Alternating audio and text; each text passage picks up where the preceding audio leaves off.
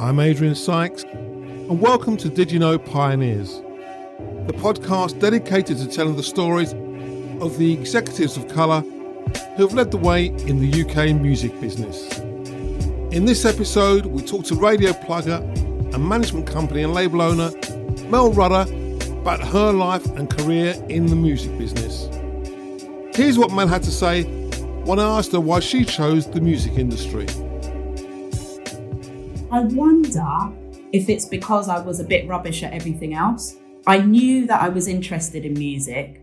I think when I was at college, I thought I was the greatest singer in the world and I'd be in the canteen singing all over the place, you know, trying to riff all over the place. And I knew that music was in me, but I actually just wasn't very good at it. So I just thought that uh, okay, if I if I can't be the musician myself, um, maybe I can help others. So I just wanted to be behind the scenes. I didn't really know what behind the scenes meant. I I didn't know what it entailed to be behind the scenes. I didn't know how records work. I didn't know anybody in the music industry. It was just a bit of a blank. So college wise, I went to study media and that kind of gave me an idea that there might be different jobs like marketing and things like that but i had no idea but i always just had this passion for music and helping people and how early was that passion from for music ignited? I mean, black households have always been known for their great love of music, and it's the thing that draws people together, whether it be parties or before you go to church on a Sunday. But music has always been a part of black households and bringing out that passion and that conversation. What was the music that you were listening to as you were growing up that fueled that kind of fire? Uh, well, I grew up in a Bajan household, so it was a lot of soca, it was a lot of reggae. That's what I grew up with. My mum used to send me to Barbados over the summer holidays for the whole six weeks to be with my grandmother. So, you know, I think soca has just been in my my blood really. My dad was a massive soul and R&B fan, so I used to hear a lot of those kind of records as well. And one of my cousins is actually Heather Small that was in M People. Okay. So she was obviously in the early 90s, you know, her career was crazy. And I remember going to Top of the Pops to see her. And my dad used to work at the BBC as a carpenter. So he worked for Top of the Pops and EastEnders, um, you know. So I used to get the scripts of uh, Top of the Pops and, you know, the scripts that the presenters used to, and I used to just read them and I was just like, oh, this is amazing. So music was definitely a big part of my family. But whilst you were doing all these things in, and being in around music, education was clearly very, very important to you because you did your degree in marketing. Did you believe at that point that you were going to use that degree to go into the music business, or did you think about other areas? Or was it always music as your first choice? I think my mom academically knew that I wasn't the brightest of sparks, but she knew that I needed to finish school and go to college and go to uni. So I think we came to a compromise that, you know, yes, I needed to go to college and get some form of degree. So I did media studies at college. And then she was just like, you need to go and do a degree. And so I was like, well, it needs to be music orientated. So um, I first went to Buckinghamshire University where I did music industry management. And I think that that was like the first time that there was like a music industry course. At that point, I just wanted to get stuck in. That's when I knew there was things going on behind the scenes and stuff. And I just wanted to really get stuck in. And that first year, you talked about law, you talked about, you know, all this stuff that I just didn't give a damn about. And I just wasn't very good at it. So I literally just lasted the year. And then they kicked me out because I was never going. My mum was just like, well, you need to go and do a degree elsewhere then. You need to just get a degree anywhere. Or and do something, which I thought that was actually at the time, I just thought it was just a waste of time. But I, I now, in hindsight, I think it's the, one of the most valuable things that I um, actually did and had that marketing degree. I decided to do marketing and and that just taught me about discipline. It taught it taught me about structure. You know it, it, just taught me key things that i might not be doing marketing now but i am doing a form of marketing. And i think that it helped me a lot. So i'm really grateful for my mom not that i'd ever tell her but i i i think it it was really important for me to just get that degree. So what was your first break into the, into the business and how did you start your career? My friend actually introduced, I don't know how she did it, but she got in touch with Hakeem, who was setting up a street team at Warner Music. And at the time, the uh, company was called East West Records. She had got in touch with Hakeem to join the street team. And then she asked me to join as well. So that was my in. And then she ended up actually going to Sony BMG street team. I don't even remember why or what happened or what, but for some reason she went to Sony BMG and then I stuck with East West. The street team at the time, there was three big street teams, actually four, but the ones that were at the main labels, there was um, East West Records that looked after a lot of the Atlantic US uh, roster. There was uh, Def Jam Street Team, which was a part of Universal. Um, so they would deal with that. And then there was Sony BMG as well. So those were the main uh, street teams um, from the labels. And, you know, we'd obviously promote um, whatever artists we're plugging at the moment. If an artist came to town for a gig, we'll be wearing the t shirts, we'll be outside with the banners and all that kind of stuff. And, you know, I did that while I was doing my degree. I would go and do my studies, and then straight after, I'd head to Kensington, uh, where the office was, and um, help with setting up the posters, getting the t shirts ready, getting ready to go outside of club nights, you know, all that kind of stuff, or, or concerts and stuff like that. So, you know, that's what I did for a year and a half or two years or something like that. One of the things that I found very interesting talking to two or three people is that that street team has produced some incredible people over the years. And it's a real testament to the fact that by starting somewhere that gives you a window of opportunity, if you seize it, you can actually go on and do greater things. Did you actually feel that at the time that by being in and around those people, that opportunity, that there was a real path for you to kind of grow yourself into the business? Was that a point where you felt I could really have a career here? Looking back, I felt like that was a great starting point for a lot of us, especially a lot of people of color, to have a contact in that music industry, starting on the street team starting to understand what the different roles are of the music industry, building your contacts from there and, you know, taking advantage of those connections that you made. And I and I feel like especially East West records, there's a lot of us that have gone on to do some amazing things. And, you know, I hope that a lot of the East West Street Team members can safely say that the street team was their starting platform. I don't know any other way that I would have done it. There would there's a few there would have been a few internships, but would we have known about internship? I wouldn't even know where to find a Warner Music internship. If I wasn't around the street team and in the office and stuff, would I even have known that there was internships available? Probably not. And and just to learn how stuff happened, I just thought that people you know, the records were played on the radio and people just bought them. I didn't realize that there was there was a whole team of people that actually did stuff and were involved in the whole process. Um, so yeah, I think that that's the most valuable thing that I I had that street team for sure. How much did the business reflect you when you walked into it that first time, when you could look back and there was a mirror, that there was someone that looked like Mel Rudder on the other side that could that you could talk to, that had shared experience that you could get advice from? There wasn't too many, but when I did see somebody of colour, I was just like, oh wow, if if they can do it, then I can do it too. I think that that's so valuable.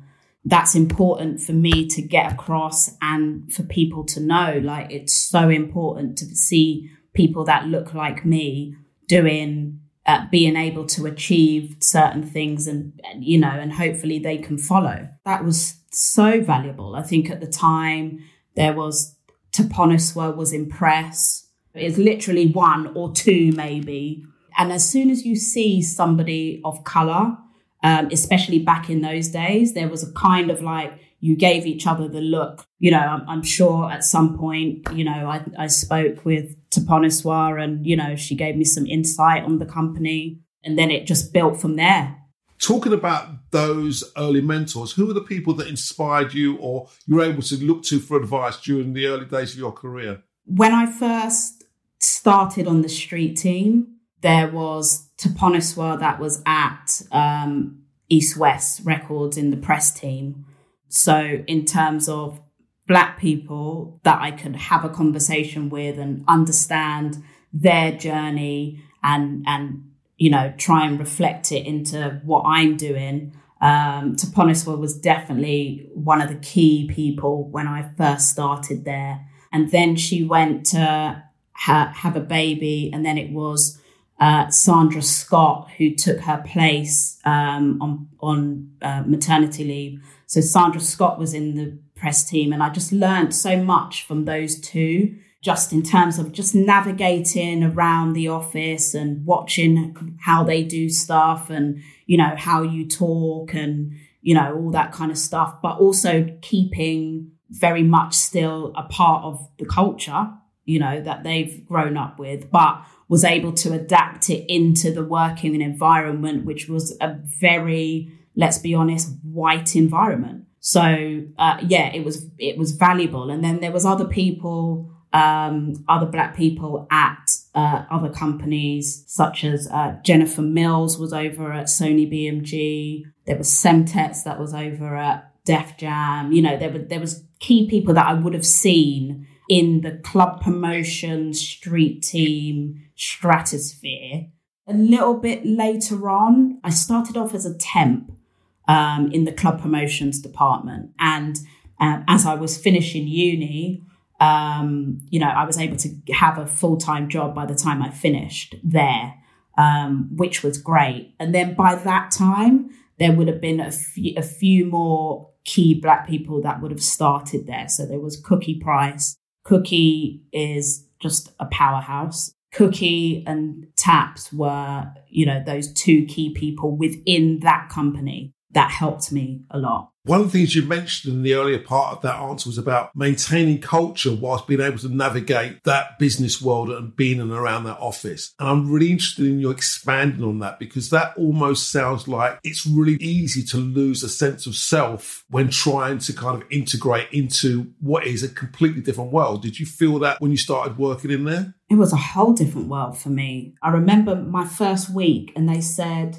Oh, we've got these Brit Award tickets that are going spare. Do you want to go? And I was just like, okay. And I remember going on my own. I didn't know anybody there. Nobody was talking to me there. The main people were on the tables, but then we were up in the balcony. But I knew no one and I didn't know how to act. I didn't know what to say to people. So I literally just sat there. But, you know, just go, just going forward, I, I felt like talking to um, those ladies and you know being around Hakeem, who's another person of color, just navigating around how things worked or how you said things to people or the, the everyday conversations was really important. It was about understanding and, and learning that. From a cultural perspective, it was quite hard at the beginning because, you know, I, I just felt like yes, R and B and hip hop were in those labels at the time. They weren't really a priority unless you were super hot. You know, we had Blazing Squad as our hip hop artist for the UK. We had Oxide and Neutrino. We had Tweet for the US, it would have been Fabolous and, and people like that, you know. So it was hard to, in terms of really understanding how to speak to certain people in the in those offices you just had to be very careful about how you put stuff across.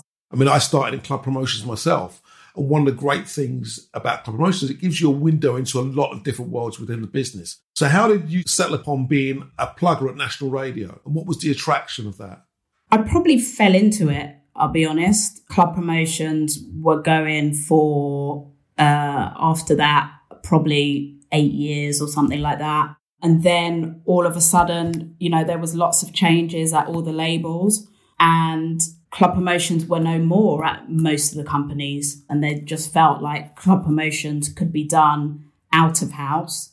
Um, so uh, there was no need for club promotion. So there was uh, what was a great and easy transition for me is a lot of the club DJs were also on radio. So it would have been the Manny Nortes, it would have been the Shortee Blitz, it, there would have been the Westwoods, you know, all of those I had those relationships with already. Um, and there was the radio department that didn't have those relationships. So when the club promotions department dissolved, I think that they wanted to keep me. So I was then moved to the radio department um, at East West or it might have changed to Atlantic by this time, uh, Atlantic UK. My boss, Damien, kind of inherited me. Whether he really wanted me or not is a completely different thing, but he got me. And uh, I've been with him ever since. I was able to learn more about radio plugin as a great transition from club promotions into radio, just with the contacts that I already had. So um, that was really helpful. And um, you know, I, from a from a radio standpoint, being around Choice FM, which moved into Capital Extra, and you know, 1Xtra had started um, and was doing really well. Kiss was doing its thing. It was just good to just learn off of that radio team and see how they work. Um, so it was almost like, yes, I had my contacts, but I just had to learn how to do stuff all over again. That's how I transitioned into radio promotions. And I, have been there ever since. I, I, feel like radio has just been a, a, a massive part of my my life. The world of the radio plugger, uh, the national radio plugger, has always been a notoriously white one. Once I transitioned, like you, from club promo, I went and did national radio plugging for a while. And it was a world that I never really felt comfortable in because I never felt I truly belonged. I mean, I was pretty much an anomaly in that world being a black plugger. How did you find that? Obviously, there's years between us, but how did you find that? Obviously, being a black person in what is a predominantly white world, dealing with predominantly, you know, certainly at the bigger national radio stations, white producers, was that an impediment? Did you find any pushbacks? I mean, were you treated as an equal? I think it's actually still a very present conversation. I still think that there's work to do. I don't know whether it's because there's n- no interest in it from a black perspective or, or what, but there's just not that many of us. I never want to think that I'm being ignored by radio producers because I'm black. Maybe they're just not into the music or whatever. I know that other people have better relationships than I do, but I, I just want to try and break that stigma. And the reason why I say it's still very present, I think the mindset of radio and the people that use radio need to change. I remember like a year and a half ago now, so it's still very much present. I remember somebody this is this is after I left Warner. Somebody said to me uh, they were they were using me for their artist who was quite a big artist at the time. In terms of his profile, um, he was really popular. He was on the TV, uh, but in terms of his music career, wasn't great at that point. I started to do the campaign for them and, you know, got them in the right places uh, to start with. And then we were about to go on to the, the main record that we were going to try and push for national radio. And they took me off the project And they said, well, you know, it's always better a record comes from a white plugger than a black. And this is actually a black person that said that to me. So them thinking that I'm not going to get be able to see that record through because it feels better coming from a, a white plugger is just wild to me. But that I think that's what the music industry believe. A lot of them believe, which I think is actually really sad and really scary. And that that it it feels like we've still got a long way to go in terms of certain industries and certain departments believing that black people can be at the forefront of these things. And how do you think that switch of mindset is going to reflect on the way that the music industry treats black executives and hopefully provides them levels of opportunity they've, they've, they've, never had before because the record companies themselves coming out pledging a lot of money for diversity schemes. How much of that do you believe is cosmetic, but how much of it is real? Do you think they really want to make this change? Do you feel that from your dealings when you're talking to people from inside record companies that there's a real desire for inclusiveness and to offer opportunity for people like yourself and those that are coming behind us?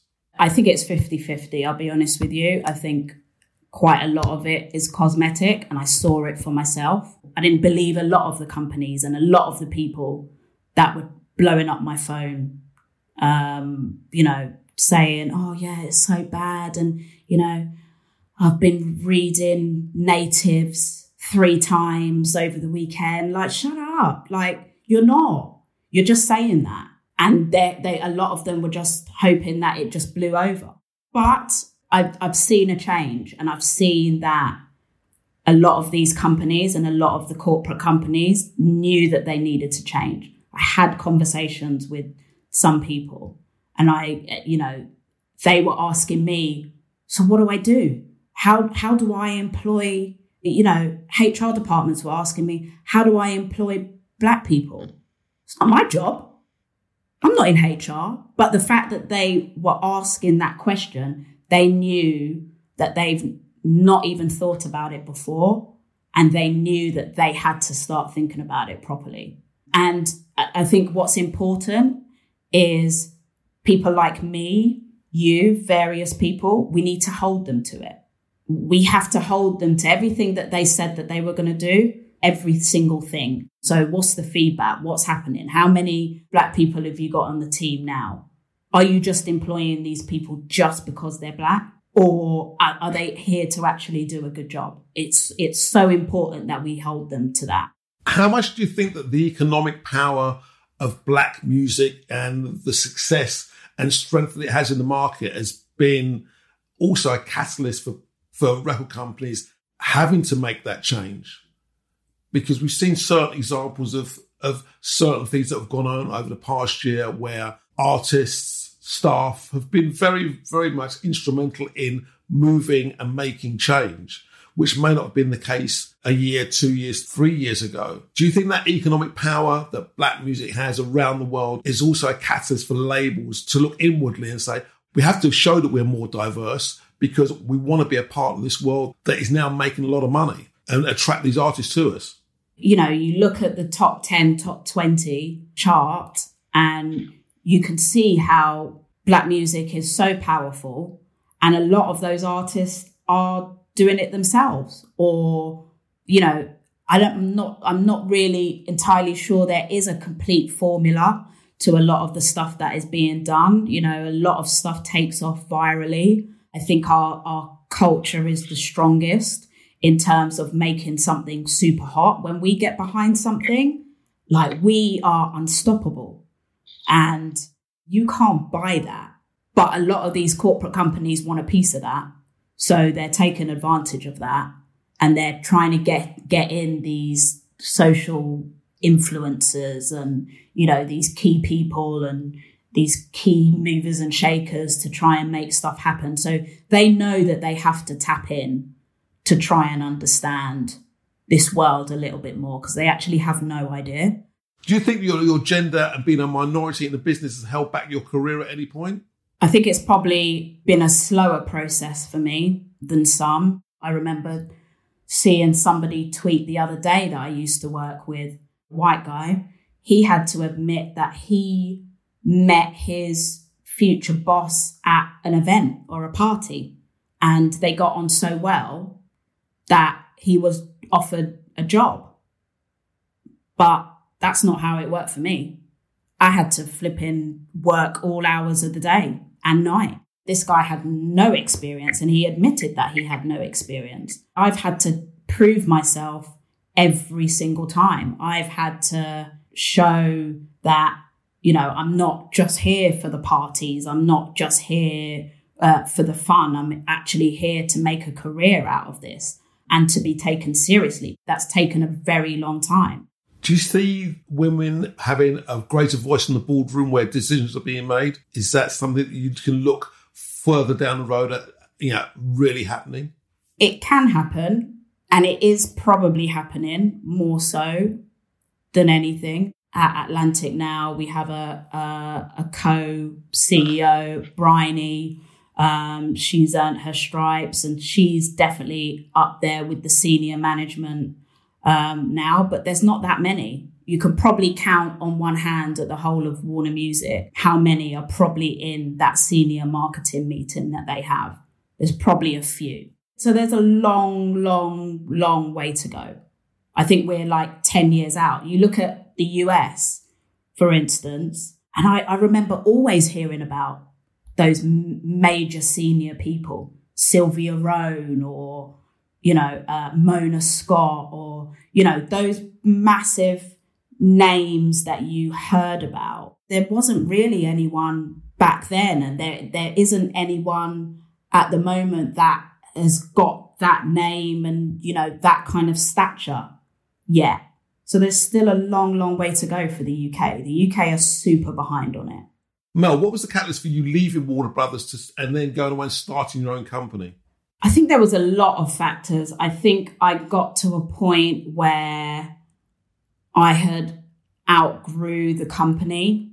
Um, I didn't necessarily agree with a lot of the um, things that were being done um, or the mindset in terms of supporting uh, black music. I just felt like I was very different to a lot of people there. And I think that they probably felt that too. There was so much happening. You know, there was records that, you know, I was super passionate about and there was a lot of people that weren't passionate and, you know, I just felt myself stomping around the office just really super angry all the time in frustration, really. And I think that a lot of people felt that. I had a great relationship with Damien, my boss at the time. And, you know, we had a we had a conversation and we came to an understanding that yes, I can still work for the company, but maybe I need to go and do my own thing as well um, to just get those frustrations out. Like my passion by that time was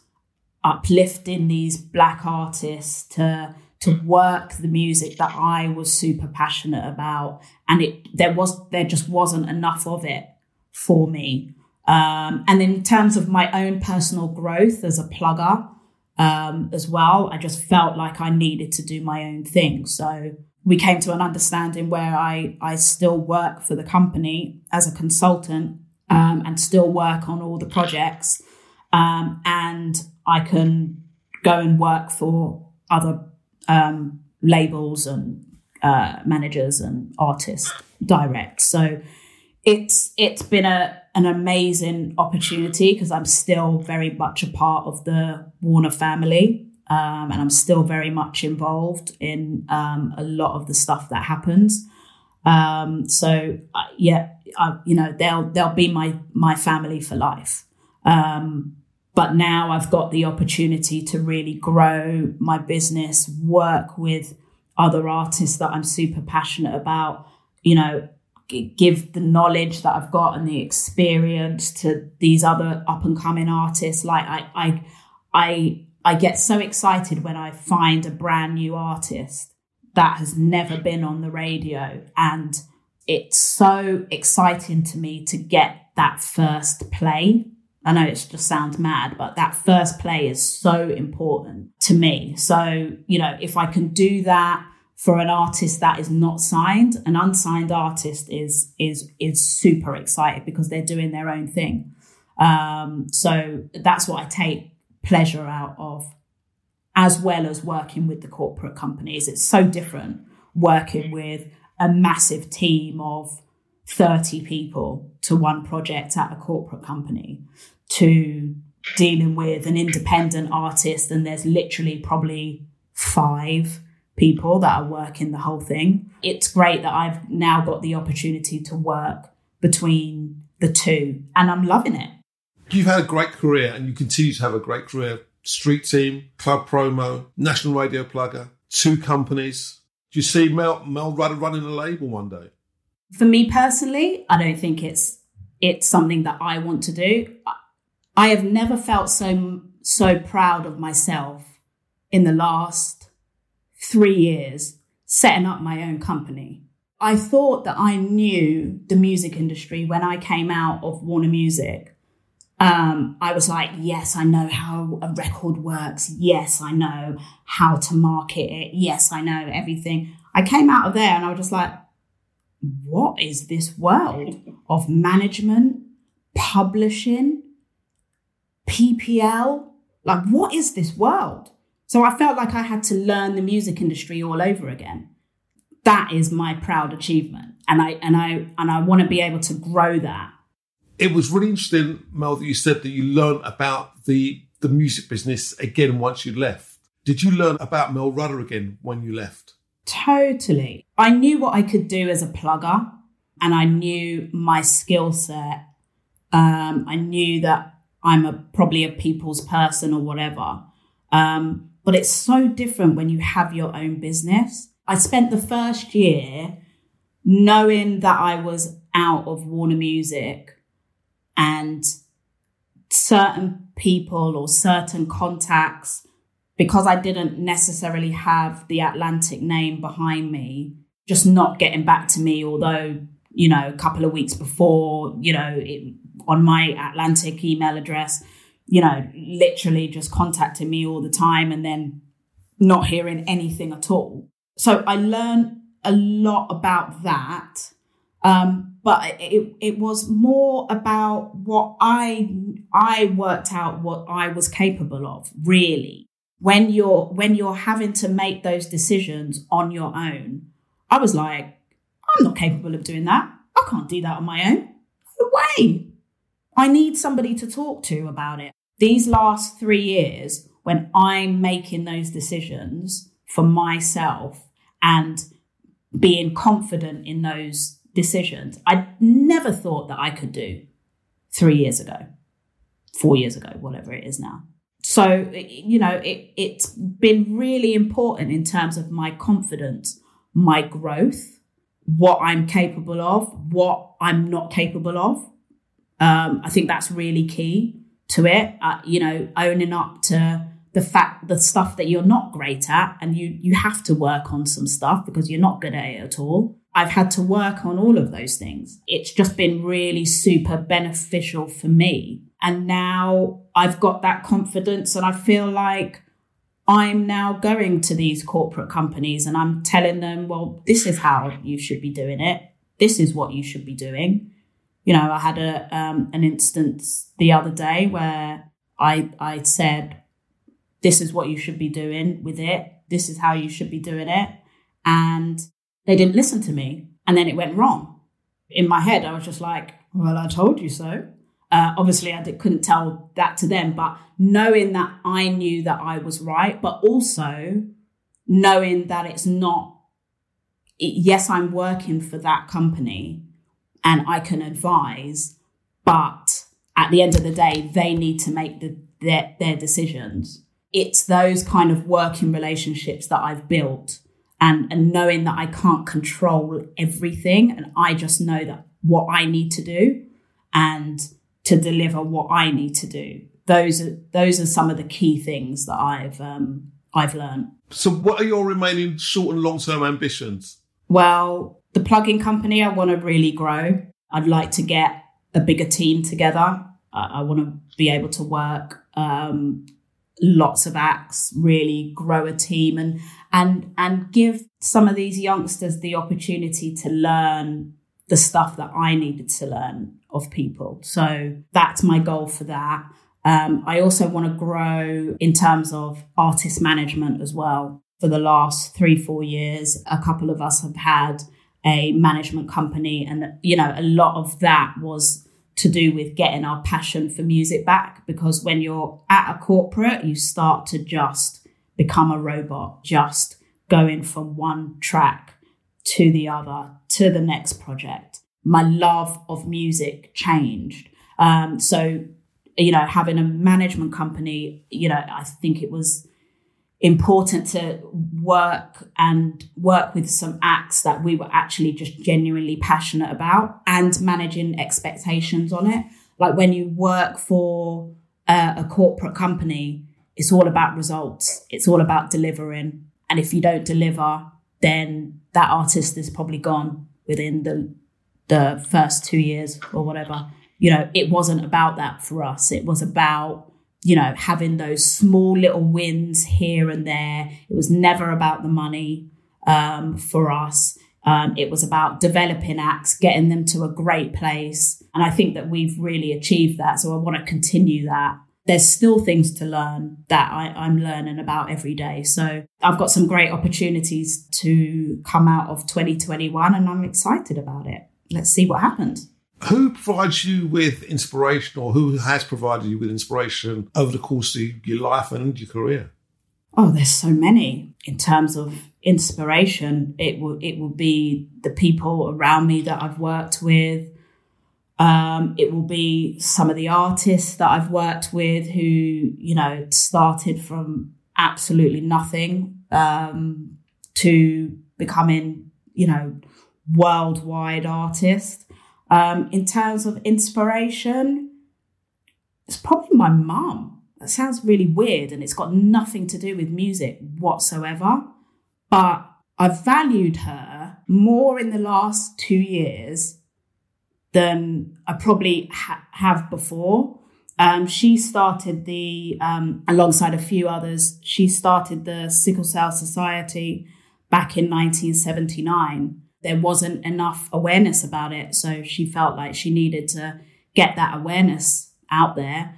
And so a team of them set up this society and, you know, it, it's still going now. She's retired now, but she's a massive inspiration. You know, she just didn't give up with all the obstacles and the hurdles and, you know, starting something in the 70s when nobody really gave a damn being in Harlesden every day with her and see it, you know, her doing a full time job and then doing the going to the society afterwards. I didn't really value how much work she put into everything. I, I grew up not seeing her often because after school I'd have to have somebody look after me. Um, so we didn't grow up close like that. But I understand why she did it now. And it just makes complete sense to me. Uh, what she did, why she did it, why it was important. So I think that she's an inspiration, like in terms of not giving up, like doing what you're passionate about. You know, you you she was the underdog and and she literally just worked her ass off. So she's probably the biggest inspiration for me. That is a great story. And what's the proudest moment in your career? Uh, it's actually setting up my own company. Um, I think that's my proudest moment. Um, actually having a company of my own, a black female led company, is probably my greatest achievement so far. And I th- actually think that I've got more achievements to come. It's not over yet. And what advice would you give to a young female starting out in the business today? Connections are key, networking is key. Don't give up. Anyone that says, you can't do that or oh, that's a bit bold for you to say that. I look at some of these younger people now and they've got this confidence about them and I love it. I just want to say to them, these corporates will try and, you know, maneuver you and mold you into what they want. Don't let them dim your light. Keep going. People that you work with, they can help you, they can support you, but also think for yourself. Always look five years ahead. Always look at what the next thing could be, which I think that the, the young ones definitely do, but they definitely need to do more of it. What is your hope for people of colour in the 21st century music business? World domination. um, we need more people at the table, and any way to get in. If you if you don't have the connections, um, find a way. You know, it, and w- what the hope is that you know those boardrooms are going to start to look a little bit more mixed than they already do.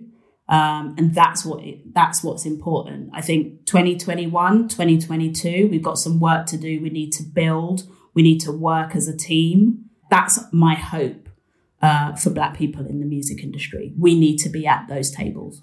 And when you look back on your career, when it's over in the year, in the many years to come down the road, Mel, what do you want Mel Rudder's legacy to be?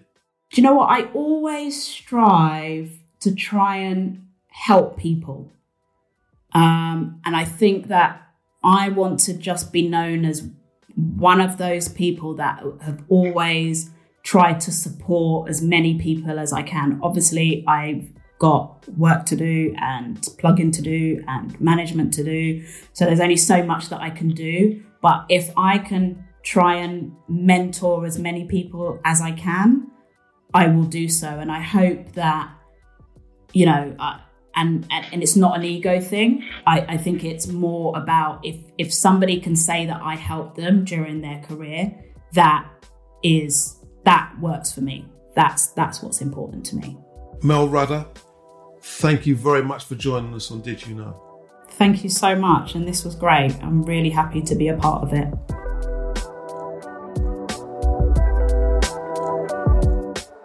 I'm Adrian Sykes, and this was Did You Know Pioneers? a Downstreet production. Thank you for listening. Thanks to Mel for sharing her story. Our thanks as ever to Danny D, partner and true pioneer, Sean Springer, our producer Cass Denton, Ella Ruby on the socials, and Vega Brothers for our theme music. Thanks also to Dave Roberts and Tim Ingham at MBW, and to Evie, Ren, David, and the team at WX. You'll soon be able to apply to be mentored by the guests of the Did You Know Pioneers podcast. Details coming very soon. Did You Know is available wherever you get your podcasts. Make sure that you subscribe to never miss an episode. And if you enjoyed this podcast, please leave us a five star review. And look out for our next episode, which is part one of my conversation with artist, producer, remixer, publisher, and co founder of the Did You Know Pioneers podcast, Danny D, where we talk about our respective journeys in the music business. This was Did You Know Pioneers. Until the next time.